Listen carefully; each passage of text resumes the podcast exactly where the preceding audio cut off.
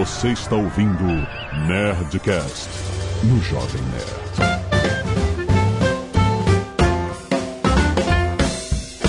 Landa, landa, landa, nerds! Aqui é Alexandre Ottoni do Jovem Nerd. Cai, cai, balão aqui na minha mão. Aqui é Sandro Magaldi. A gente tem muito que aprender com fracassos. Aqui Flávio Augusto. Estabilidade não existe. Azagal, vamos aprender com os erros dos outros. É melhor, Melhor, né? aprender com o dedo dos outros que é, exatamente. É mais barato e dói menos. ah, muito bem! Nerds, estamos aqui em mais um Nerdcast Empreendedor, oferecimento de meusucesso.com. Você já sabe, sua escola de insight em negócios, um monte de estudo de casos com os maiores empreendedores do Brasil, cara, gravados lá no Vale do Silício. Cara, tem muito material, documentários world class, cara, cara com uma edição inacreditável. É, é realmente um valor de produção altíssimo. E, cara, você que está querendo empreender, que já está empreendendo ou que vai empreender no futuro, não pode deixar de conhecer o meu sucesso.com. E hoje nós vamos falar sobre uma coisa muito interessante: fracassos, principalmente os fracassos de grandes empresas. Por que empresas gigantescas, que normalmente que significa que uma empresa gigantesca tem muito capital, que tem muito fôlego, que tem muito poder para se manter viva? Por que que empresas gigantes ruins? Por que, que elas caem? Como é possível isso que acontece? E a gente vai aprender aqui com os erros dos outros. Como o Flávio falou, é mais barato pra gente e dói menos. e o programa de hoje, excepcionalmente, é patrocinado pelo meufracasso.com.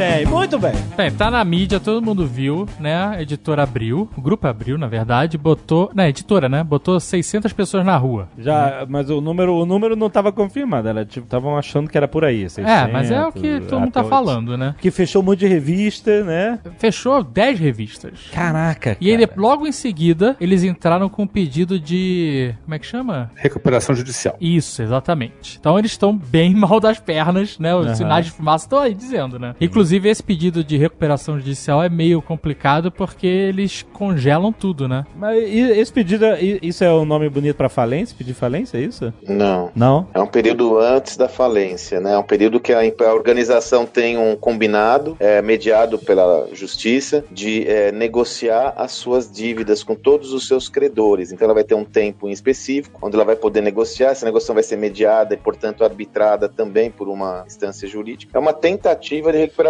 Muitas organizações têm conseguido. É, a antiga concordata, vocês se recordam da concordata? Ah, então, é isso que eu ia perguntar, porque pra mim a concordata falência, o pedido até de falência era, era isso, você poder ter uma Não, recuperação. então, antes da falência você tem a concordata. Se o cara não cumpre o, o que ele combinou na concordata, aí é só é pedir a falência dele, aí ele realmente vai pro saco. Eu, eu, particularmente, não posso nem opinar. Não entendo nada desse assunto e espero nunca entender. Ainda bem, né, Flávio? A gente não tá aqui pra ficar falando especificamente da Abril, mas ela serve de exemplo e foi a chama que deu a ideia de a gente falar sobre esse assunto, que é como uma empresa, um grupo tão sólido, né? Editora Abril, que todo mundo conhecia, né? Que, que tava com a Abril Educação, comprou o WhatsApp, Ó. né? Eita. Como que uma empresa desse porte, com esse volume de funcionários, chega numa situação dessa, né? O que que acontece? É isso que a gente tem que tentar entender. Explorar pra, até pra entender com isso vaza pras outras, né, Zagal? Isso, exato. E é, é simplesmente a empresa não saber se reinventar e se adequar ou ela tem outros problemas? Porque às vezes não é só isso, né? Não é só o fato de, ah, ninguém compra mais revista e a empresa faliu.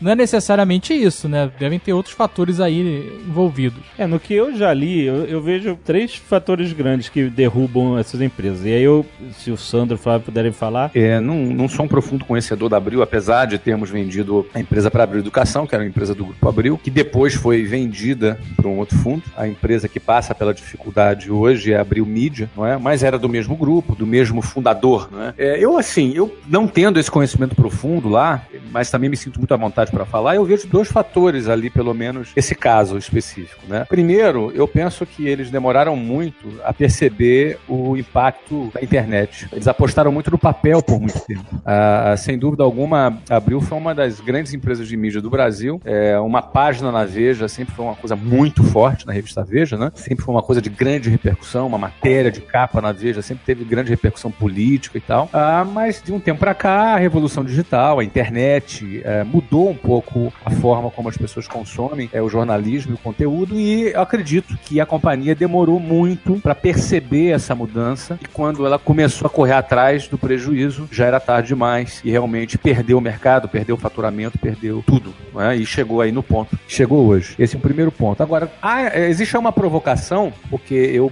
testemunhei esse período lá, quando nós fizemos o um negócio com Abril em 2013. Tudo isso acontece também depois da morte do seu fundador, Dr. Roberto Tivita, um um cara muito sério no mercado, faleceu em 2013 e de 2013 para cá realmente a coisa não foi pelo mesmo caminho. Então eu não falo isso porque tem alguma informação interna, e se tivesse não diria, mas digo isso por ética, né? Mas digo isso como um mero espectador, né? Como um mero observador, porque não é por acaso quando às vezes um fundador tão Sim. emblemático como o Dr. Roberto falece, nem não necessariamente, nem sempre as coisas vão pelo mesmo caminho. Nem sempre os herdeiros têm interesse no negócio, nem sempre os herdeiros herdeiros têm a mesma competência ou idealismo que tinha o fundador. E aí, às vezes o negócio acaba. Que abriu ainda era uma empresa familiar, né? Ainda é. Ainda é. Sempre foi uma empresa familiar, nunca teve capital aberto. Tudo isso acontece na, nessa combinação entre essa mudança da tecnologia e também o falecimento do seu fundador, né? Daquela pessoa que comandou até os últimos dias a empresa. Olha, isso não é incomum. Eu conheço outro caso também de empresa que era assim, funcionava mil maravilhas com o fundador. O fundador o, ficou doente, não conseguiu, cara, durar mais, mais um ano sem ele, entendeu? É, é... é incrível, né? Porque o que, que acontece? Não necessariamente os filhos vão ter interesse no negócio, não necessariamente eles têm competência para tocar o negócio, uhum. é, nem sempre eles têm interesse em se envolver com aquilo, ele tem outros interesses. E é por isso que eu sempre falo, né? Toda empresa ou quebra, ou é herdada, ou é vendida. Hum. Eu sempre sou a favor da, de vender a empresa, porque uma vez herdada você não sabe. Exato. Não é nem justo você impor ali para um sucessor. Às vezes ele não tem interesse naquilo. É, a não ser que ele esteja já envolvido e tenha um interesse, né? É, realmente, é, herdar sem cair no teu colo e você, puta, o que eu vou fazer com isso é complicado, né? E se ela cai no teu colo no momento esquisito, você nem vende pelo melhor preço, né? Pois é. Então, assim, por isso eu sou sempre a favor na venda. Principalmente quando você tem filhos de adolescentes ainda, né?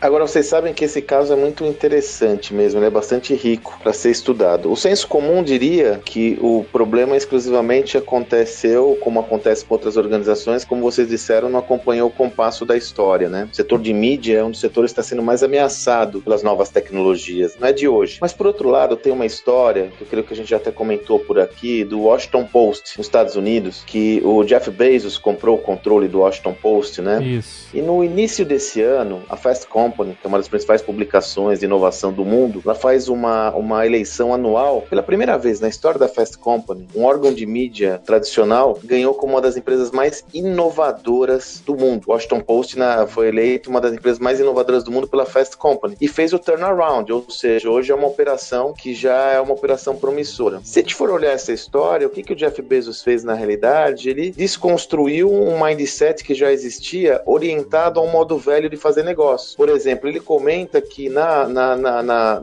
hoje a equipe de tecnologia do Washington Post não deixa de ver para nenhuma equipe de tecnologia das principais organizações do Vale do Silício. Ele repensou o negócio sob uma ótica mais moderna. Então, isso é só uma referência. Aqui no Brasil nós outro, temos outro caso, que é um grupo de mídia que tem crescido bastante e foi responsável por um spin-off que é, criou uma, um unicórnio, que é o grupo UOL, que usou seu crescimento não para crescer monetizando diretamente os seus leitores, mas criando outras plataformas de negócio como PagSeguro, né, que o levantou mais de 5 bilhões de dólares na bolsa americana, só para a gente também não convencionar que esses, esses deslizes ou fracassos como esse, ou que chamamos como nós desejarmos, esteja unicamente, exclusivamente dedicado à questão da mídia. E o Flávio lembrou, quer dizer, no próprio Meu Sucesso, Meu Sucesso vai entrar com um novo estúdio de casa que vai justamente se dedicar a abordar isso com um grupo que está buscando uma reinvenção de uma forma que eu fiquei absolutamente surpreso quando conheci, que é a Gazeta do Povo, né, Flávio? É um caso muito interessante e emblemático, né? É, a Gazeta conseguiu fazer essa virada. Eles tiveram a coragem, inclusive, de tirar a edição diária deles, deixar de publicar a edição diária, só publica a edição de domingo. E basicamente é, o, o conteúdo que eles produzem é online. É, é, é, o, é, o, é o jornal que fez a virada online e é que tem o maior número de assinantes atualmente no Brasil, é a Gazeta do Povo, que fica, tem a sede no Paraná, em Curitiba, para onde eu tenho o prazer de, de escrever. Você está escrevendo para lá e o conteúdo deles está sendo usado no WhatsApp, né? Exatamente. Então, o que, que acontece? É uma reinvenção do modelo, né? É, é o que, que a gente está fazendo? Criou a WhatsApp News, que a gente publica, aluno da WhatsApp,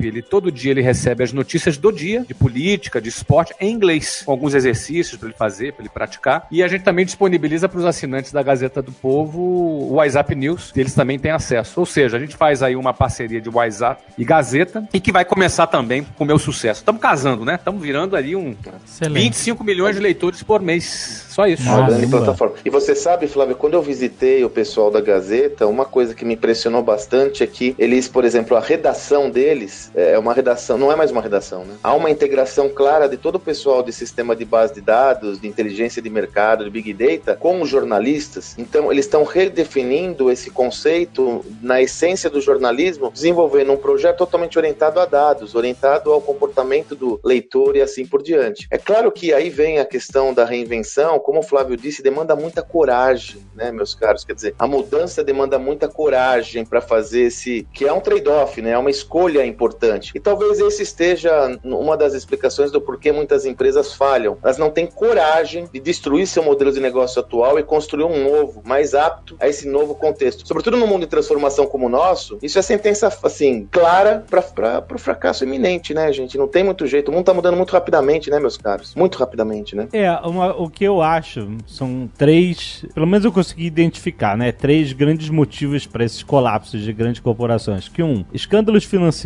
A gente teve Exatamente. vários, vários, tipo, a Enron, a Enron nos Estados Unidos foi um escândalo financeiro e tal. Tem um monte de exemplo. Má gestão, uhum. mudanças de paradigma de mercado. É, muito bom, muito bom, muito bom. Pelo menos isso não é nem um estudo. Estou eu dizendo que, que, que identifiquei em vários casos diferentes três motivos. Tipo, não sei se o escândalo financeiro pode ser inserido como uma má gestão também, mas eu quero dar um exemplo de uma empresa chamada Valiant, é, americana, que na verdade ela, ela passou por um escândalo e não faliu, mas ela perdeu imensamente o valor de mercado dela, porque você lembra daquele escândalo que teve o negócio do cara que tinha aumentado o valor de um remédio que custava 13 dólares para 750 por pílula? Lembro. Você lembra disso, né? Um garoto, não era? É, é, é o cara que tava sendo, né, né Badolofote, que tava indo na imprensa falar sobre isso, defender a empresa, era, era um cara novo, exatamente. Mas ele não era o CEO da empresa, ele foi só o.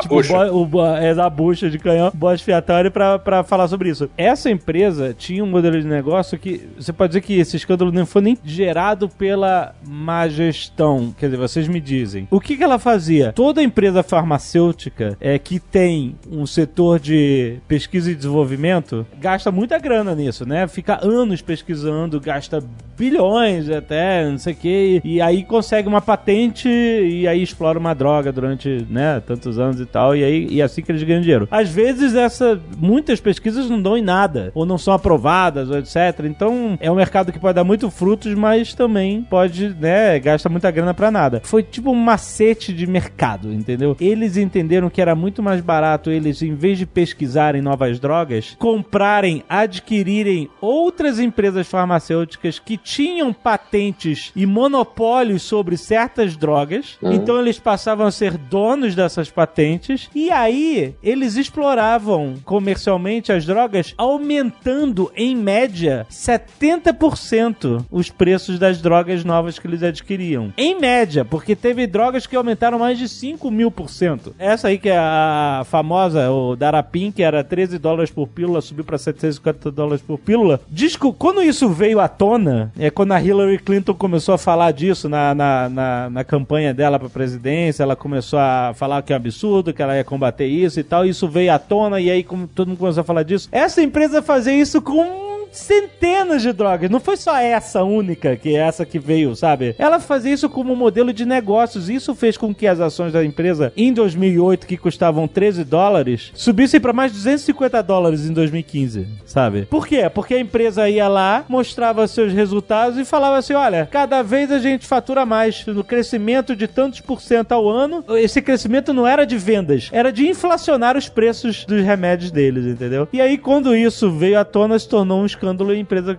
enfim, caiu. É, em um mês ela perdeu mais de 26 bilhões em valor e tal. Ela, ela sabe, começou a cair vertiginosamente e aí eu não sei se recupera mais. Teve um caso no Brasil que foi do Banco BTG Pactual, que é um, um que o seu proprietário, o André Esteves, teve preso por um tempo, Aham. por uma questão política, numa, numa questão que foi preso, depois foi solto, depois não era nada. Enfim, ninguém disse. Ninguém. Um senador parece que comentou ele ia fugir, tocou no nome dele, e aí, enfim, era aquele período ali que era um pouco de novidade quando tocava no nome de alguém, que hoje toca no nome de todo mundo não prende ninguém mais, né?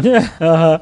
Ah, delata todo mundo, ninguém mais é preso. Mas naquela época tava com mais peso. Um senador falou, ele acabou sendo preso, depois foi solto, não tinha nada que provar, não provaram nada, foi liberado. Só que é o seguinte: você imagina, o dono de um banco, onde você tem o seu dinheiro depositado, o que acontece com o banco? Uhum. É, esse banco, casualmente, é um banco muito bem administrado, sempre foi muito bem administrado, ah, e eles, com toda essa crise, conseguiram ainda é, é, reverter essa crise, é, e o banco está super bem. É claro, né, o prejuízo moral fica por um bom tempo, mas está incluído aí nesse caso aí que você está falando, né, de quando tem algum escândalo envolvendo ou acionista ou envolvendo é, a empresa, né? É tipo a Enron, que, que tava mascarando os números e, e etc. E aí quando descobriu, né, já era tarde demais.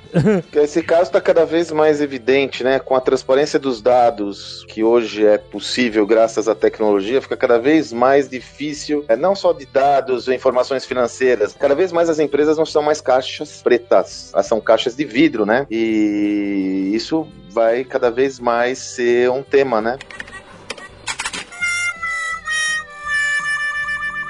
Quando acontece isso, parece que. Eu vou usar um termo que o Flávio é, é, sempre usa aqui. Parece que a empresa se tornou um alvo de saque. As pessoas que estão envolvidas na empresa estão saqueando. O trabalho delas é saquear aquela empresa e não fazer ela crescer ou ter valor ou etc. Sabe? Se tem uma empresa que está falsificando os números né, de mercado, é, quanto tempo é possível que os caras acham que isso vai durar? Eles estão saqueando para tentar sair fora. Quem faz acha que vai durar para sempre. E aquela velha máxima que a gente conhece que mentira tem perna curta, é, isso acontece. Hoje em dia, a internet, todo mundo é, virou guru do empreendedorismo. Né? Todo mundo dá dica de empreendedorismo. Tal. O cara nunca empreendeu nada, o cara tá falando. Coach. Coach, tem dica, é coach. Pois é, coach, mas tem, tem muito coach sério, cara, mas tem outros que não também. A questão é que o cara aparece falando de. Pô, cara, todo mundo é guru agora, entendeu? É, no início, quando eu comecei a falar sobre tentar incentivar o jovem a empreender, porque meu objetivo de falar de empreendedorismo foi esse, né? Tentar incentivar o jovem a empreender. Enfim, no início, quando eu comecei a, a mexer com isso, eu até me incomodava um pouco com isso, mas depois eu já entendi que não, não tem jeito, cara. O castelinho de areia desaba, sabe? Se você não tem base, não adianta você querer construir um castelo sem alicerce. Um dia a casa cai, e cai mesmo. Né? E numa empresa é a mesma coisa. O cara que tá. Já vi muito vendedor querer forjar a venda para poder ganhar competição, para poder. é, enfim, cara, a, a casa cai. E na empresa é a mesma coisa. Se o cara forja balanço, forja resultado, ó, cedo ou tarde a casa cai. É, não é sustentável, né, Flávio? E a história mostra isso, né? A história mostra isso. Muitas organizações que caíram nessa armadilha e elas, infelizmente, sucumbiram.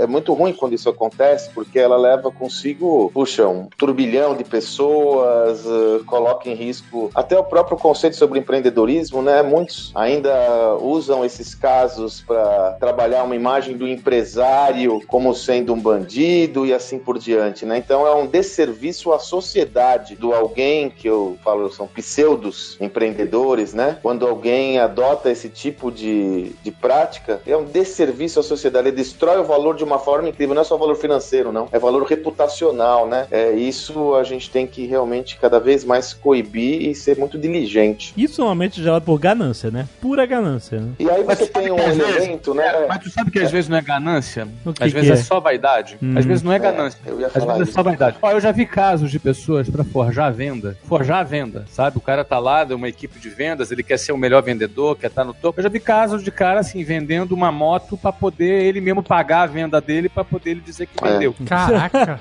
Não tá ganhando nada com isso. Ele é, é um, é um minuto de fama. É Nossa, vaidade, né, Flávio? É. E aí vocês têm um dos pontos fundamentais que eu vejo na. E aí é só a gente estudar, a história mostra isso. Muitas organizações. Aliás, tem um, um professor famoso, o Jim Collins. Ele escreveu dois. Ele escreveu um livro que ficou um dos livros de negócios mais vendidos da história, o Good to Great, né? O Feitas para Durar. E foi curioso que quando ele escreveu esse livro, o objetivo dele foi mostrar por que empresas, qual é a base de empresas que duram, empresas longevas. Só que depois de uns anos, algumas das empresas longevas quebraram. Elas Aham. quebraram, né? Então ele fez uma outra pesquisa para falar o porquê algumas das empresas quebram. Então é, é Why Giants Fail, em português é porque as gigantes caem. Eu não me recordo, mas Aham. também é um livro muito famoso dele. E um dos motivos, olha que curioso e tem a ver com essa reflexão. Um dos motivos que ele identificou que muitas das empresas quebram devido ao sucesso. Ou seja, elas ficam inebriadas pelo sucesso, acreditam que são infalíveis, e quando nós falamos em empresas, nós estamos falando de executivos, líderes, né? Então aí entra muito dessa perspectiva da vaidade, do ego, e elas acreditam que são infalíveis. E quando muda o ambiente, muda o contexto, elas simplesmente ignoram. São clássicas as frases, por exemplo, né? Uma delas eu me recordo agora dos líderes da Sony, quando do lançamento do iPod, zombando que ninguém usaria um tocador de músicas que não fosse portátil, que não tivesse as músicas juntos, não havia músicas o suficiente para tocar, isso ficou clássico, é só fazer uma busca na internet, você vai encontrar. Então, muitas vezes os líderes acabam inebriados pelo sucesso, levando a organização a um fracasso retumbante. Eu tenho uma, quem quiser buscar aí na- no, no Google vai encontrar uma entrevista de Steve Ballmer no ano que o Steve Jobs lançou o iPhone. É, se eu não me engano, essa entrevista foi pro Los Angeles Today. Ah, já vi essa do Steven. Quando o repórter pergunta, é incrível, né, Alexandre? É, ele dá risada, ele, ele duvida fortemente do, do, do iPhone. Ele zomba, né? Nunca um, um celular sem teclado executivo vai dar certo. É o, é o celular mais caro do mundo, né? Claramente ele tem uma, um ar de, de escárnio, né? E aí deu no que deu, né? Hoje a Apple é o, não só o equivalente ao que era a Microsoft, é muito maior do que era a Microsoft quando era líder desses mercados. Logo, essa perspectiva, um dos maiores venenos do sucesso é o próprio sucesso, tem muito a ver com vaidade, com ego, com todas essas, com a falta de humildade de entender que o mercado está mudando, então tem que encontrar outras perspectivas e não ficar limitado àquela história. O Flávio usava esse termo, né, Flávio? Como é o negócio da Gabriela, né, Flávio, que você usava? No, É, o é, eu síndrome de nasci Gabriela. assim, é, é o síndrome de Gabriela, né? Eu nasci assim, vou viver assim, vou morrer assim. Gabriel. Lembra? É, Síndrome de Gabriel. É bem isso para empresas, né? Mas é engraçado que a gente tá falando de várias empresas que têm esse aspecto, né? E que muitas vezes é da visão de uma pessoa lá dentro que coordena, que comanda, e a visão dessa pessoa acaba levando todo mundo pra esse mesmo caminho. Mas tem outras Exato. empresas que estão se reinventando, né? A gente tem um exemplo agora Sim. recente, por exemplo, até da Rede Globo, né? Que é uma gigante. Sem dúvida. E que todo mundo fica falando, né? A TV tá acabando, cada ano ca- cai a receita, cai a audiência, não sei o que lá. A Globo tá investindo pesado no aplicativo de, de streaming deles, né? o Globo pesado. Play. Sim. Essa segunda-feira passada, eles passaram dois episódios de uma série nova deles, é, chamada Good Doctor, é, no Tela Quente. Na, na E- TV, isso na, na TV, dois Na tela quente, que é episódios da Tela. Quente. Foi a maior audiência da Tela Quente nos últimos seis anos. Aham. Eles fizeram isso por quê? Porque eles passaram dois episódios e falaram: baixa o app É. pra ver o resto da série. Impressionante. Entendeu? Então, um esforço massivo pra levar as pessoas pro aplicativo. Isso que é um funil de responsa, né, cara? Não é? É, isso é um funilzão. Imagina, não, vou fazer um funil aqui, cara. Vou, pô, é a TV Globo, é a funil e, e- e a, boca, a boca do funil, né? E o finalzinho é o, é o app. É? É o que eles estão fazendo. E muitos dos conteúdos da Globo hoje saem antes no aplicativo. Pra es- estimular que as pessoas. É o que a gente faz também. A Globo tá copiando o que a gente faz. que a, a gente publica aqui antes, né? O podcast. Exatamente. Tem um espião aí, dentro no, no QG, no, Nerd, no Nerd Bunker tem um espião que tá levando as informações pra Globo, cara. Então, mas é por isso, Magaldi, é por isso que eles não te convidam pro Nerd Bunker, entendeu? Pra não Eles copiar. acham que eu sou espião, Flávio, é. Então, até Esse porque é eu- tipo Apple, Flávio. Eles são tipo Apple, Flávio. Então, até porque é o seguinte, né, Magaldi? Além da Globo copiar eles, eu também tô copiando. Dia 17 de setembro, nós vamos lançar o app do Geração de Valor. Olha aí. Ah, tá aí uma notícia boa, é isso, Flávio? 17 de Que setembro. bom, cara. Pode baixar para Android e pode baixar também para iOS. Então, 17 de setembro, é Apple TV. Legal. Olha Eu vou aí. E ficar. vai ter o que nesse app, Flávio? Cara, vai ter eu. o que mais você precisa? Já é alguma coisa, né? Não, o que eu quero dizer pra galera é o seguinte, cara. Olha, esse tio Zuki, o tio Zuki tá vacilando, cara. Não O dá tio mais. Zuki va- Não dá tio mais. Zuki vacilão, tá sendo o apelido dele agora. Cara, os algoritmos da- deles não Não entregam condições, mais. cara. E por aí vai. Então é muito simples. Eu tenho um propósito de estar perto das pessoas, me propus a isso. Às vezes recebo críticas por causa disso, mas essa é a minha proposta. E aí, cara, o que, que acontece? Não dá mais pra ficar só em rede social. A gente vai manter lá nossas contas nas redes sociais, a gente vai ter um público ali, mas eu vou me dedicar mesmo a produzir conteúdo, a estar diretamente conectado com as pessoas. É, é o que eu, é a missão que eu escolhi desde 2011. Então, agora nós vamos lançar o app. Nossa meta é ter um milhão de downloads no primeiro ano. É isso aí. Então, fica ligado. 17 de setembro é o lançamento. Eu acho até que já dá pra você ir baixando o app lá. Se eu não me engano, já deve estar por lá. Olha aí. Que é só você digitar Sou GV ou Flávio Augusto. Você pode ir lá achar o app. Mas conteúdo começa, a estreia do app começa no dia 17 de setembro.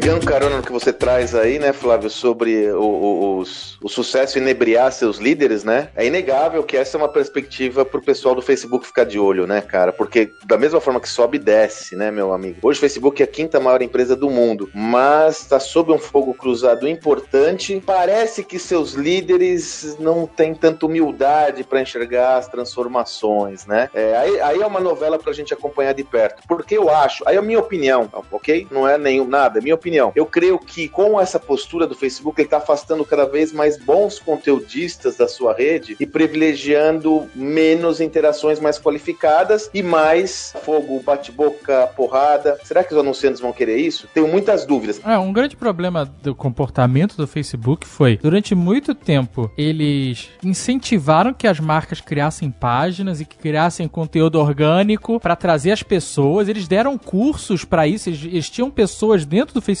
que o job era ir nas marcas e Ensinar, explicar como né? fazer conteúdo orgânico para trazer gente e tal. E as marcas fizeram, e se- investiram, fizeram grandes campanhas, gastaram muita grana para criar uma comunidade grande dentro do Facebook. E aí, de repente, o Facebook fala: ótimo, fizeram um ótimo trabalho, só que agora, para vocês alcançarem essas pessoas que vocês trouxeram para a plataforma, a gente vai cobrar. É a, a- Coca-Cola na chupeta, né?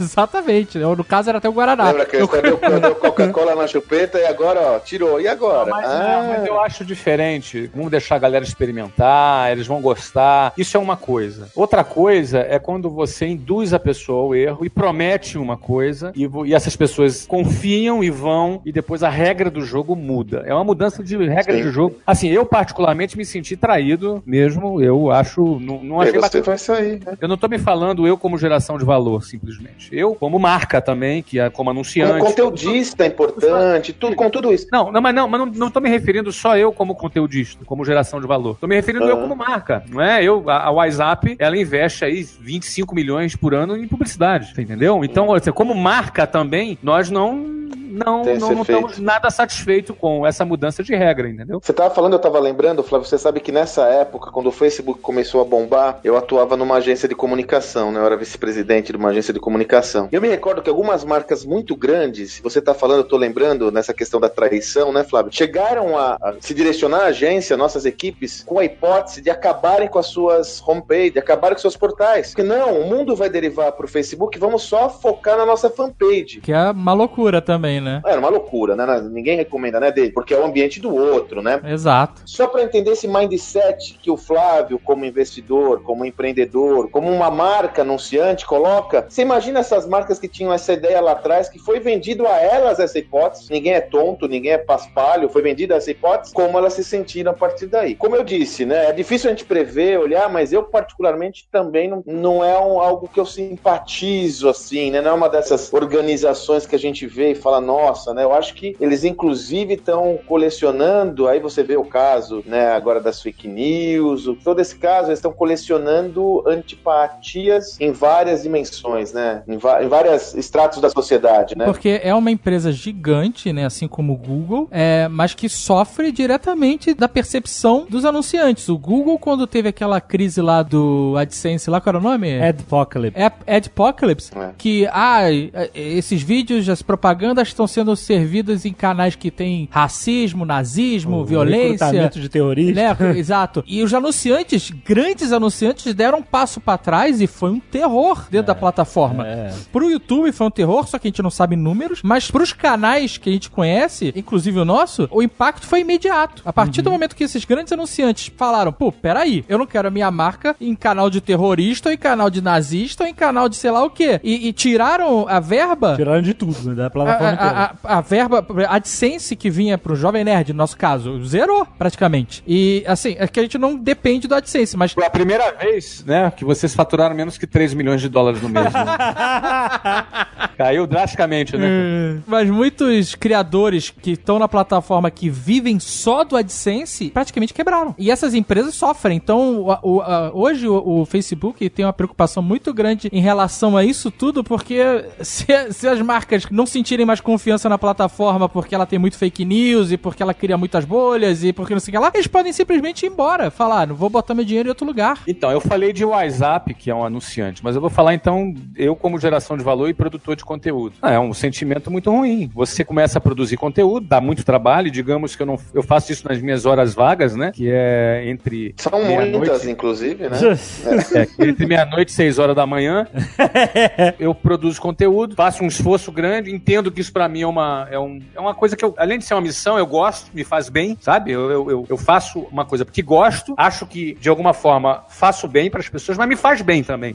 Eu tenho prazer em fazer. E aí você uma cria um- uma, uma contrapartida. comunidade que tem 3 milhões e 300 mil pessoas, e de repente essas, isso dá muito trabalho, isso leva sete anos, e de repente o Facebook não entrega mais. Ele não entrega mais. O algoritmo dele derruba, o algoritmo dele é, não alcança. Ou seja, isso pro cara que decidiu assinar, decidiu seguir a página, ele também não tá recebendo.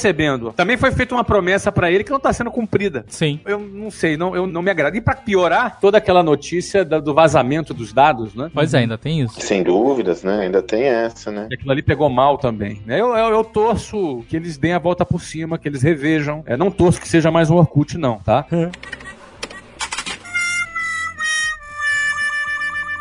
Tem um negócio que eu li sobre faz um tempo e eu queria saber a opinião de vocês. Eu não sei se isso está correto, tá? Eu só vou jogar aqui pra gente discutir. É o seguinte: toda empresa, é, as grandes principalmente, ela tem uma, uma cadeia de funcionários, né, de colaboradores que são pessoas-chave para a empresa funcionar. São pessoas, sabe, a diretoria, a galera alta, galera que toma decisão, galera que faz diferença, que cria assets novos para a empresa. E aí é o seguinte, basicamente, e o que dizia no artigo era o seguinte: 10% de- das pessoas em uma grande corporação trazem até 50% do valor para aquela empresa. Não sei se isso é acurado para uma empresa grande, tá? Mas ele tá querendo dizer o seguinte: naqueles 10%, ele, ele é muito valioso para a empresa continuar. Quando a empresa vai mal, esses 10% de funcionários super valiosos, esses caras trabalham em qualquer lugar. Eles conseguem outros empregos que podem até pagar mais, por exemplo. Em, em concorrência, etc. Dependendo dos seus contratos de não concorrência, ele pode ter que ficar um ano parado ou, ou dois ou não sei o quê. Mas o fato é que é muito fácil de se para uma empresa grande que está indo mal perder funcionários chaves para os concorrentes e ela perder grande parte da geração de valor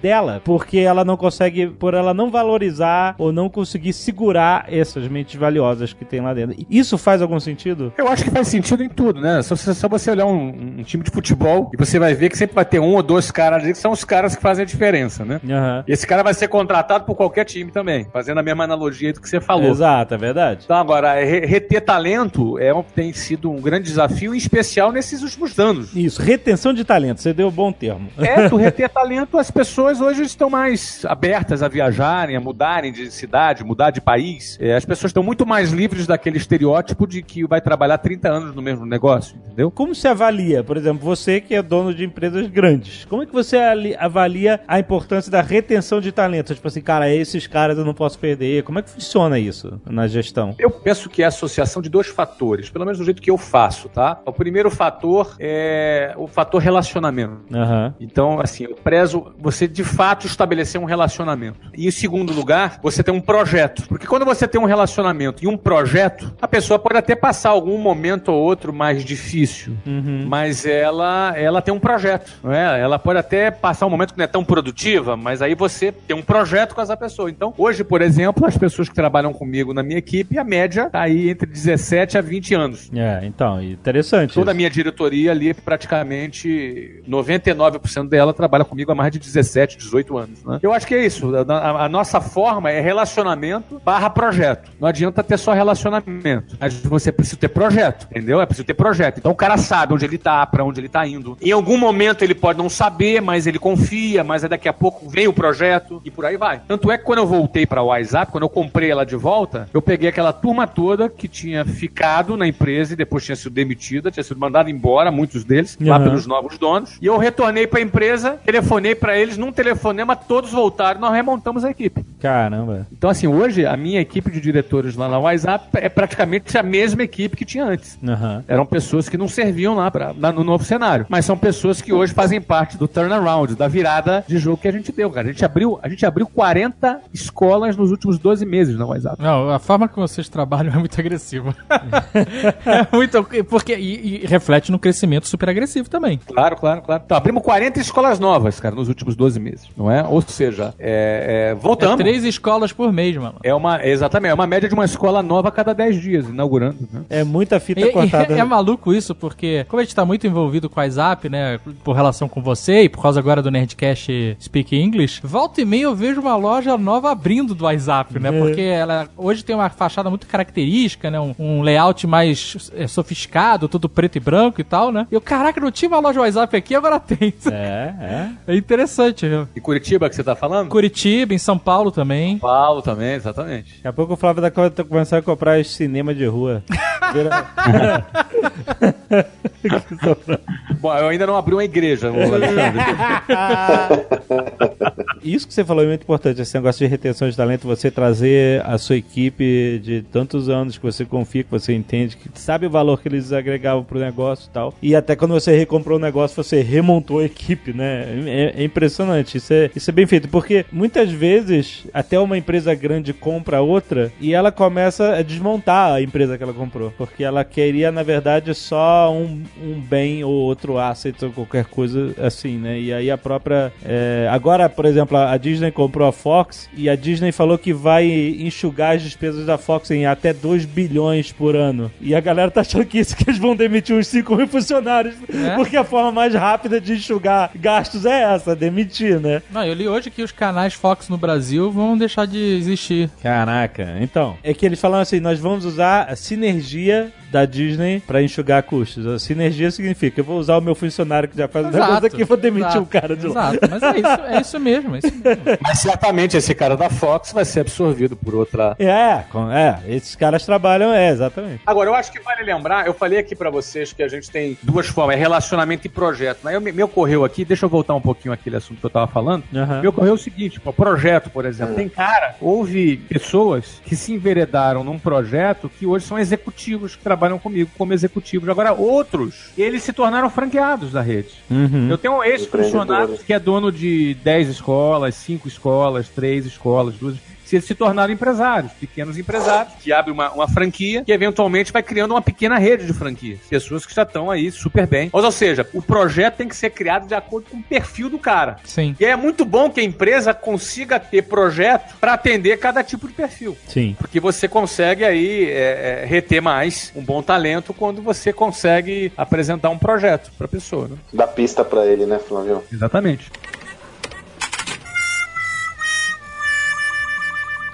Deixa eu falar agora da mudança de paradigma do mercado. A gente pode ter exemplos de empresas sólidas como Kodak ou a Blockbuster, a gente já falou delas aqui. A Kodak sobreviveu, ela tá viva, né? Ela, ela teve. É, mas é um ainda é sombra do passado, né? É, é. Exato, ela tá sobrevivendo Tá- mesmo. é, Com- Pelo. né? Não sei se vocês sabem, mas a Kodak chegou a ser a maior empregadora dos Estados Unidos. Pô, você imagina um mercado daquele tamanho quer ser a maior empregadora Uhum. dos Estados Unidos, né? né? É, mas, daqui a, mas tem uma baita marca, daqui a pouco lança um projeto, né? É igual a gente É, lembrar, então- lembra do Nintendo? É, Sim. Nintendo, exatamente. verdade. É. Era que lançou aquele negócio lá de caçar Pokémon, né? Não foi? É, o Pokémon é um jogo da Nintendo, mas o, aquele a loucura que aconteceu foi uma licença da Nintendo pra outra empresa, mas é, mas é basicamente isso. Ah, eles fizeram uma lic- licença, mas eles ganharam dinheiro com aquilo, né? Ah, ganharam. Não, e agora tem os, os novos videogames deles, é, Switch, né? É, não, eles se reinventam. Eles bastante. conseguiram te dar a volta por cima. Né? Não se Sim. surpreenda que pode ter a volta do Atari ainda, hein? Eles É, estavam tá pra voltar mesmo, tá mas vivo ainda não ainda, veio. Tá vivo. Está esperando, eles Mas- estavam pra voltar. Cara, o Atari, aliás, você falou um negócio, vocês conhecem melhor essa história do que eu, né? Seguramente, o Dave e o Alexandre. Eu tava estudando a história do Atari, é uma, é uma, é uma história incrível de uma organização muito criativa das fileiras do Atari, né? Saiu o Steve Jobs, né? A gente não pode esquecer isso. E que quando foi comprada, os caras colocaram ela numa, numa, numa, numa cadeira de força que destruiu todo o vício criativo e acabou com a organização praticamente da forma como ela era original, né? Isso é impressionante, né, pessoal? É, é, foi muito, foi muito mal gerido porque não entendiam o que eles tinham comprado. Exato, é, E não exatamente. entenderam o que compraram, olha que beleza, não entenderam o que compraram. Mas, por exemplo, a Blockbuster que chegou a ter 9 mil lojas, mais de 84 mil funcionários, é, né? Essa virou pó mesmo. entendeu? Essa virou pó. Um caso que a gente não fala muito, que eu gosto, né? Que gosto, enfim. É um caso importante, é o do BlackBerry, da RIM, né? Aham. Eu me lembro que na época saiu uma, uma capa de Times ou de Fast Company que falava que havia uma nova doença nos Estados Unidos, que era uma tendinite proveniente dos, do dedão, Ah, de, de é. acessar o e-mail pelo teclado. Aham. BlackBerry é um caso interessante de fracasso corporativo proveniente do fato de seus líderes não terem feito uma boa leitura de mercado, né? Quando veio Steve Jobs que entendeu que a web ia ser onipresente, que a plataforma de negócio ia dar as cartas e que o acesso à web ia ser cada vez melhor e as pessoas iam acessar por meio do smartphone a web não só o seu e-mail, a galera do BlackBerry não teve nem aí, começou a criar incrementos do modelo original do BlackBerry, quer dizer, ao invés de pensar um outro modelo, destruir o seu modelo para criar o novo, uma plataforma conectada à web que permitisse a navegação na web, eles começaram a incrementar cada vez mais o acesso à caixa postal, ao e-mail. Essa empresa que era líder, não sei se vocês se recordam, mas o BlackBerry era uma unanimidade, né? No mundo corporativo era um objeto de desejo. Ela virou de novo, ela existe, mas é absolutamente irrelevante. Não, mas peraí, ó, deixa eu te falar. né? É, BlackBerry acabou de fazer um lançamento agora aqui nos Estados Unidos Sim. tá fazendo um sucessinho, hein? Que é Sim, mas Flávio, mas ela era, ela era gigante, né, cara? Então, ela era hegemônica, né? Pois é, mas agora o que eu quero dizer, eles acabaram de fazer um lançamento agora chamado o Key One. Você dá uma pesquisada aí, BlackBerry Key One, que é um smartphone, um- no, no modelo smartphone, mas com o famoso tecladinho dele. Eu já vi a campanha O publicitária deles. Não sei, não vou dizer que tá voltando ou que vai voltar. Sim. Mas sim, os caras estão aí, né? Estão aí tentando voltar e, assim, eles poderiam muito bem sair do tecladinho, mas ao contrário, eles acham que o tecladinho, o cara vai ter a nostalgia, É o tem que modelo. se apaixonar. Dá uma olhadinha depois aí, o BlackBerry Key One. Agora já tá no Key 2. Sério Já mesmo? tá no kit? Já, é, tá, tô vendo no site deles aqui. Olha aí. Mas é engraçado você tá falando de empresas de aparelhos telefônicos e tal. A Motorola era outra, que era. A Motorola inventou o celular dele. Quem é inventou o celular foi a Motorola dele. Quem inventou o celular foi a Motorola, gente. E, e era enorme. E aí, o que aconteceu? Foi comprado, né? É, pois é. É, não, no caso da Motorola foi aquele erro do Iridium, né? Que eles, eles também tiveram uma leitura errada do mercado, apostaram no mercado de satélites, investiram, um investiram um caminhão de dinheiro no Iridium, enquanto que a tecnologia é, móvel ficou muito mais barata de acesso à web e eles perderam uma evolução tecnológica importante. Foram vendidos também, têm o produto, estão buscando, mas são empresas que nem se assemelham ao poderio e a relevância que tinham no passado, né? Não é que faliram, mas são empresas que sofreram fracasso. A Nokia, a Nokia chegou a valer 150 bilhões de dólares, né? A São empresas que eram realmente potência. hegemônicas, dominavam o mercado, que ficaram irrelevantes, né? Ou pouco relevantes, mas é evidente que podem recuperar seu, seu mercado e recuperem, né? Porque a gente precisa de marcas boas, fortes, mas é inegável que perderam o bonde da história, né? Voltando aqui ao BlackBerry, o Key 2, que é esse segundo modelo aí, a promessa deles é um teclado inteligente e dois dias de bateria. Bateria com duração. Ah, a bateria é uma, uma, um atributo dias. importante, né, meu? É, ou seja, assim, cara, eu tô falando do BlackBerry, eu nunca fui fã, aliás, na dizer a verdade, eu sempre detestei BlackBerry, mas, mas eu sempre não, nunca gostei. Mas eu sei que é um caso, assim, que a galera, Claro. assim, mais corporativa, mais coxinha, assim, sempre gostava de, de BlackBerry. Muito. entendeu? Como é o caso aí do Sandro, que não é muito chegado no iOS, né? Não, é. Então, muito Na- provavelmente na- você usou BlackBerry, né, Sandro? Muito, muito. Nunca usei. Ah, não usou mesmo? Pô, Nunca BlackBerry usei. era o máximo, cara. Acessar a internet, acessar o, o- a caixa postal, pra gente que sempre foi vendedor, né? Era o máximo, cara. Não, eu adorava. Eu demorei pra mudar do BlackBerry, viu? Porque eu sou fiel É, você demora, você demora. Ano que vem você vai pro iPhone, finalmente, né?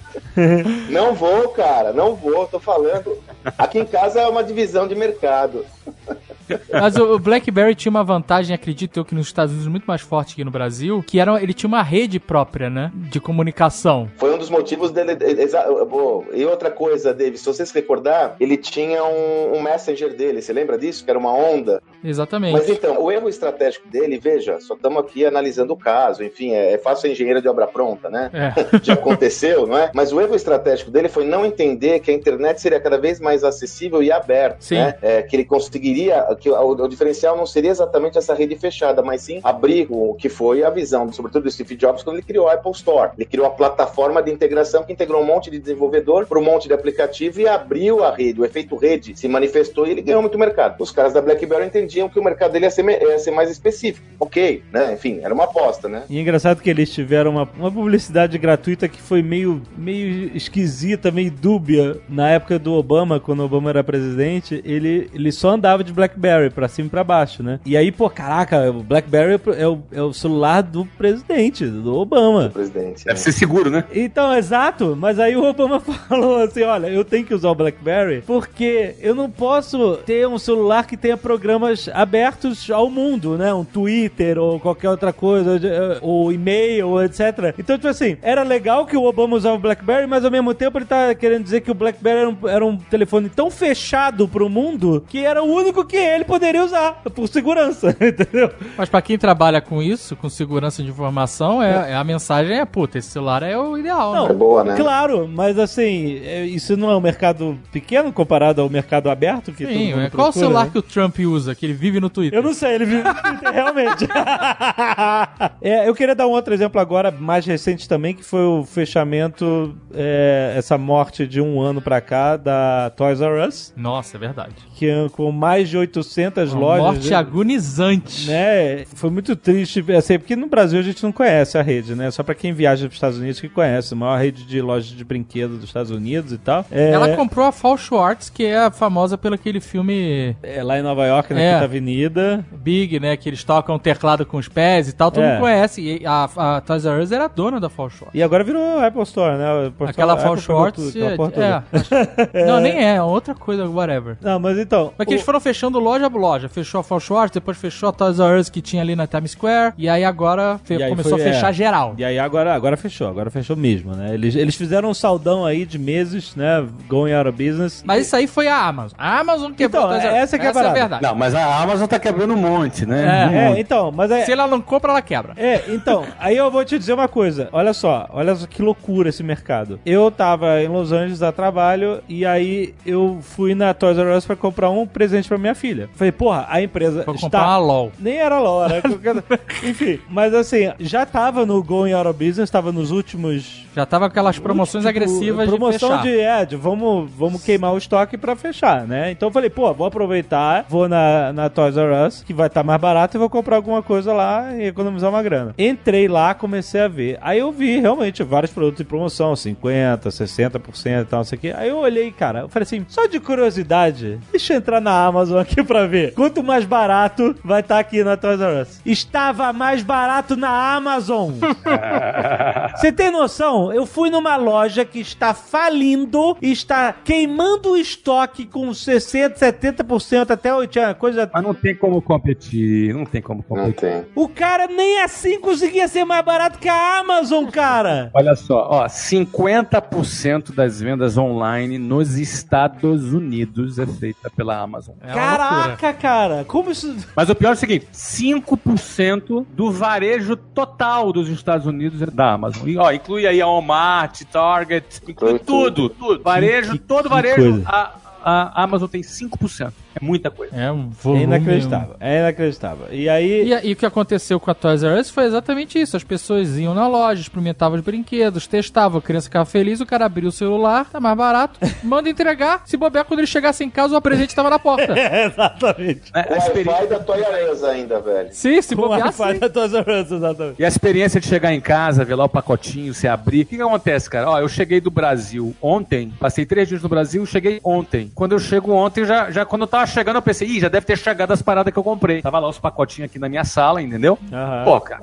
é uma experiência também, né? Então, mas aí. Você viu esse serviço deles, né, Flávio, aí nos Estados Unidos que eles entregam o pacote no porta-mala do carro, né, cara? Isso é uma doideira, né? Não tinha visto, não. Não, é, acho que é GM, enfim, alguns três modelos, o cara vai com o mobile, ele destrava o porta-mala, põe no porta-mala do carro sua entrega. Tem um serviço que eles botam dentro de casa também. É, tem o de casa, né, que é com as câmeras, e agora com o porta-mala, Dave. Você bota uma fechadura específica dessas eletrônicas e uma câmera dentro de casa, e ele abre a sua porta um pouquinho, empurra a caixa pra dentro e fecha. Você tá de sacanagem. Sim, sim, verdade. Sim, É uma, mas é o- é uma parada que só o cara pode abrir, é isso? é, você tem que ser Amazon Prime, você tem que comprar o pacote dele, né? O pacote mais da câmera, você tem que ter a câmera. inteligente, Caraca! Caraca! E aí o cara maluco. chega na sua porta, ele tem um código, alguma autorização lá prévia, Ah, e aí a porta destrava, e aí ele abre a porta, ele não abre e entra na sua casa, ele abre, Aham. e bota o pacote num- onde der ali, perto da Aham. porta, e fecha. E aí a câmera tá registrando isso, né? Mas alguém pode pensar, por ser muito arriscado, o cara pode entrar e roubar naquela cabeça que a gente já, já tem, É. né? Que a gente É. tem escaldado É no Brasil e tal.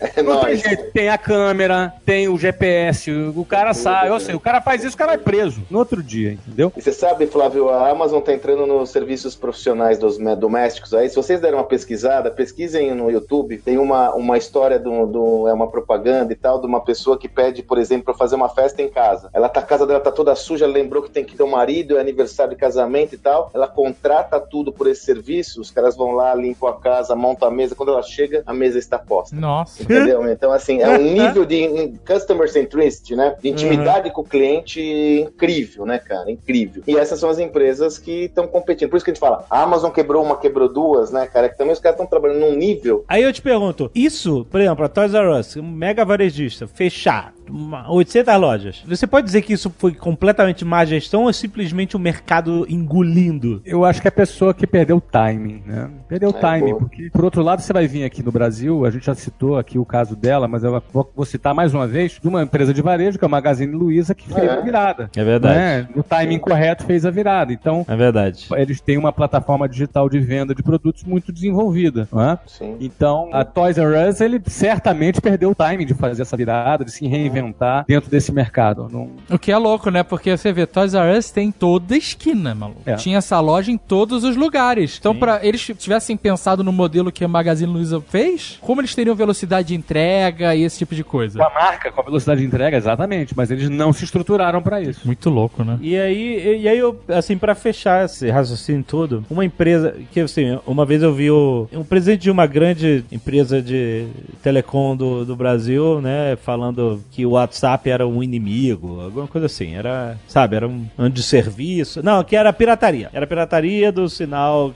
E eu pensei assim, cara, sério, você é presidente de uma empresa que vale bilhões. Vocês têm dinheiro, vocês têm dinheiro pra ter um departamento de, de pesquisa aí dentro pra poder criar o WhatsApp. Não, e- Entendeu? Vocês poderiam ter criado o WhatsApp, não? É, mas aí é Sabe? preguiça, é comodismo. Mas no mesmo tempo que esse cara tava falando que o WhatsApp é pirataria, tem outras empresas que fazem acordo com o WhatsApp Pra- pra, dar de graça. pra dar de graça, E é uma, uma vantagem que ele vende no serviço. Você assina meu pacote e Aham. você tem o WhatsApp gratuito. Pois é, aí, aí eu te pergunto o seguinte, sobre gestão de empresas gigantes. Como eu falei no início do papo, empresas gigantes têm muito fôlego, tem grana pra poder errar, pra poder se acertar, pra poder mudar, etc. Porque elas são gigantes, afinal. Só que empresas gigantes, obviamente, têm muitos gastos. Então, assim, não adianta, a empresa pode estar endividada. A Toys R negócio fechou porque eles tinham uma dívida de 5 bilhões de dólares. Dívida. Com, com fornecedor. Eles conseguiram um empréstimo de 2 bilhões na falência pra pagar fornecedor, cara. E aí, eu digo que uma vez o Flávio falou assim: ah, é, eu posso trabalhar com. Muita empresa trabalha com dívida, porque nos Estados Unidos, por exemplo, os juros, os juros são baixíssimos, então é melhor que eu tenha. Desculpa só te interromper teu raciocínio, Alexandre, mas para ele pegar 2 bi de dívida, ele precisou ter dado 2 bi de garantia, tá, cara? É. Então, Eu te pergunto, uma empresa, obviamente, quanto maior o tamanho, maior a queda, né? Justamente, a empresa é gigantesca, ela pode se endividar de uma forma que, ai meu Deus, eu consigo pagar isso. Mas, e aí a dívida tá grande demais. Na sua visão, pra uma empresa crescer, ela tem que estar sempre endividada. Assim, uma empresa. Porque assim, a Amazon tá endividada até hoje, ela não dá lucro. O Jeff Bezos, é, no início da operação, ele tem uma entrevista em vídeo é, maneiríssima, acho que no final da década de 90, com o Jeff Bezos, e eles vão. E a Amazon era um escritório pequenininho, e eles entram lá, e aí a mesa do Jeff Bezos era uma mesa de madeira, toda remendada, super simples, e o cara fazia.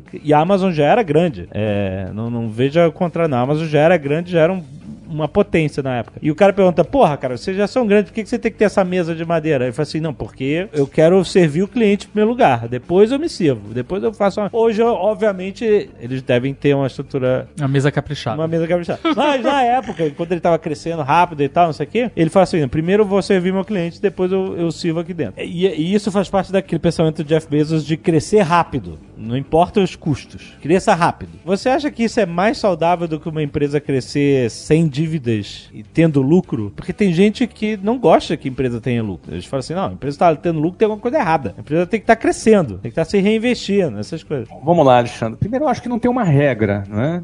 Está muito ligado à disposição de tomar risco que tem ali o proprietário da empresa e ao apetite que ele tem para crescer. E ao mesmo tempo, qual é o projeto que ele quer seguir para crescer. Porque não adianta tomar uma dívida se você não tem um projeto. É, É. sim. Outro ponto é aquela história, ah, não, a empresa não dá lucro e tal. É, eu não quero que ela dê lucro. Não, tudo bem, você não pode não querer que ela dê lucro porque você está investindo, você está fazendo um grande investimento, você está alavancando e você, obviamente, quer que um dia ela vai dar lucro. Porque o valor de mercado dessa empresa, ela vai valer, o equity, né, o valor de mercado dessa empresa, ele vai valer de acordo com a projeção de lucro futuro. Ainda que não tenha hoje, conforme a Amazon, por muito tempo não teve lucro, né, eu só quero só atualizar que o lucro da Amazon no primeiro trimestre de 2018 foi de 9,3 bilhões de reais. Ah, eles têm lucro agora? No trimestre. Sim. né? Olha só. É, é o quarto tri que eles estão dando lucro. Isso, exatamente. Então, Hum, essas tá. coisas mudam, né? Ou seja, na Não, realidade. e olha o lucro, não o lucrinho, né? A Amazon tá dando lucro há um ano, é isso? De- de- desde a sua criação, há 20 anos. Exatamente. Então, Mas é isso que eu tô falando. O valor das ações do Amazon já cresciam mesmo antes de dar lucro, Sim. já prevendo o dia que começaria a dar lucro. Sim, desde, desde, desde o início, exatamente. Então esse é o ponto. Então, outra coisa é o seguinte, dá pra alavancar. Eu, eu mesmo abri a, minha, a WhatsApp com um empréstimo, né, de cheque especial. Uhum. Obviamente, meu, meu, meu objetivo é que um dia eu pagasse aquilo ali, né? E eu paguei. Ainda bem que eu paguei. E... Mas, ou seja, a gente aqui construiu um estádio em Orlando, tivemos dinheiro de investidor, mas também fizemos um financiamento. Sim. Ou seja, a alavancagem, ela não é uma regra, mas ela pode também ser sinal de inteligência financeira.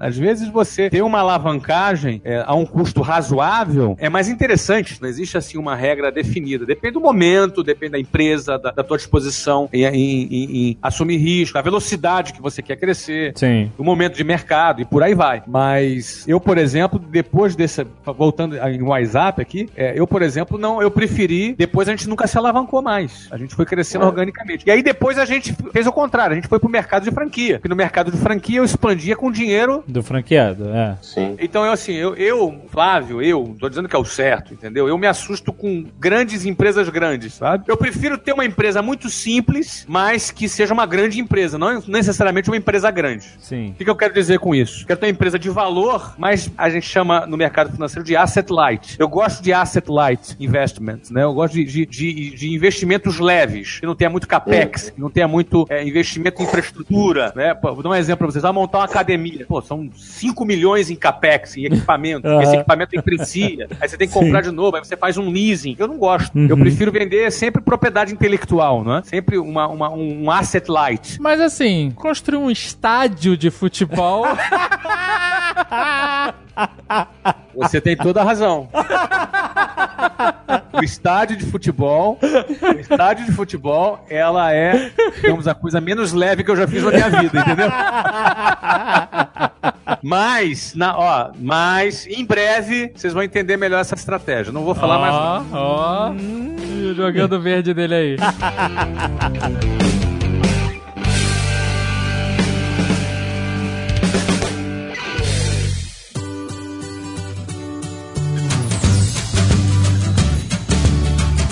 Lembrando que o Nerdcast Empreendedor é trazido a parceria entre o Jovem Nerd e o meusucesso.com, eu quero lembrar, o meusucesso.com é uma plataforma onde você assina e você, com essa assinatura, você tem acesso a todo o conteúdo que eles criaram. Qual é o conteúdo que eles criam? Documentários, tem horas e horas e horas e horas e horas de documentários sobre empreendedores. E aí eles contam a história deles, como é que começaram. Tem- cara, tem um monte de casos. Que você, quando, quando você assinar, você vai ter já acesso a tudo isso. Tem lá o case do Jovem Nerd, um estudo de caso light que a gente fez alguns anos atrás, que pode ser atualizado, inclusive, daqui a pouco. Tem o caso do Flávio Augusto, o próprio Flávio Augusto, que vocês sabem, que está sendo atualizado. Isso que é interessante, né? Porque quando é, quando é que tem. quando- no seu estudo de caso anterior, quando é que ele terminava? Né? Ele contava a sua história e terminava quando? Ele terminava na inauguração do Orlando City. Então tá velho, né? É, pois é. Aconteceu muita coisa de lá pra cá. Não de lá pra cá o Orlando City vingou, né? Porque é uma Sim. empresa que abre, vingou, se tornou um dos clubes mais valiosos das Américas, segundo a lista que saiu na revista Forbes. O Orlando City se tornou entre os três maiores clubes em termos de faturamento nos Estados Unidos. E o Orlando City também construiu o seu próprio estádio, ou seja, a gente inaugurou no ano passado o estádio do Orlando City. Também no, no, no ano, no ano retrasado a gente recomprou a WhatsApp que havia vendido. É verdade. No- isso É muita coisa. eu tinha vendido a WhatsApp lá no, no nosso estudo de casa, já tá velho, não. Agora a gente recomprou a WhatsApp, que abriu 40 lojas nos últimos 12 meses. Nós compramos a rede Number One, que é a Top of Mind, em Minas Gerais, que tem 45 anos de existência. Uma marca Top of Mind lá em Minas. Nós compramos a rede Number One, então para fechar uma nova aquisição já já, que acho que até o próximo estudo de casa já vai, já vai dar para incluir também. Ou seja, aconteceu muita coisa nesse período. O próprio meu sucesso.com expandiu, cresceu pra caramba. Não tava ali no, no- no estudo de casa, né? Tava no primeiro, porque o primeiro foi o primeiro que a gente produziu. Então tem muita coisa pra atualizar e nós vamos lançar no início agora de 2019 o meu novo estudo de caso. E Opa. aproveito. Posso falar aí o Jabá? Claro. Então eu aproveito aí para convidar você para conhecer o meu sucesso.com. É, uma, é um projeto biográfico, né? A gente faz as biografias em formato de cinema. A gente aprende com as biografias. Você aprende com os erros e acertos dos empreendedores. Você gosta de negócios, gosta de empreender. E mesmo que você, então mesmo você que não quer ser empresário, quer ser executivo de uma empresa, está construindo a sua carreira de uma empresa, é muito legal. Através de, de biografias de empreendedores de sucesso, ajudar você no crescer na sua carreira também. É legal. E esse convite que fica porque são sete dias grátis. Olha né? aí. Você vai entrar, você vai se cadastrar, não é? É aquele modelo Netflix, aquele modelo que já é conhecido, inclusive pede o teu cartão de crédito. Não se assusta com isso, porque significa que você está se matriculando. Só que você tem sete dias grátis. E nesses sete dias, assim que você se matricula, você já recebe instruções de como fazer o seu cancelamento automático. Ou seja, se você não gostar, você simplesmente cancela, não paga nada. Mas aí, Flávio, nesses sete dias grátis, a pessoa tem acesso a todo o conteúdo, como se ela fosse um assinante por sete dias, é isso? Sim, Ele tem acesso a tudo, só que ele não paga nada. Se ele gostar, ele já tá ali matriculado, ele continua. Se não Ah. gostar, ele sai fora. Excelente. Cara,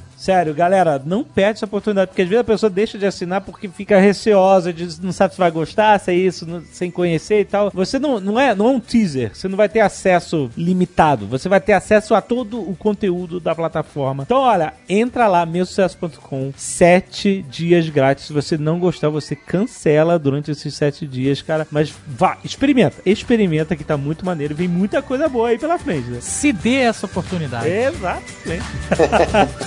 Beleza? Até mês que vem, galera!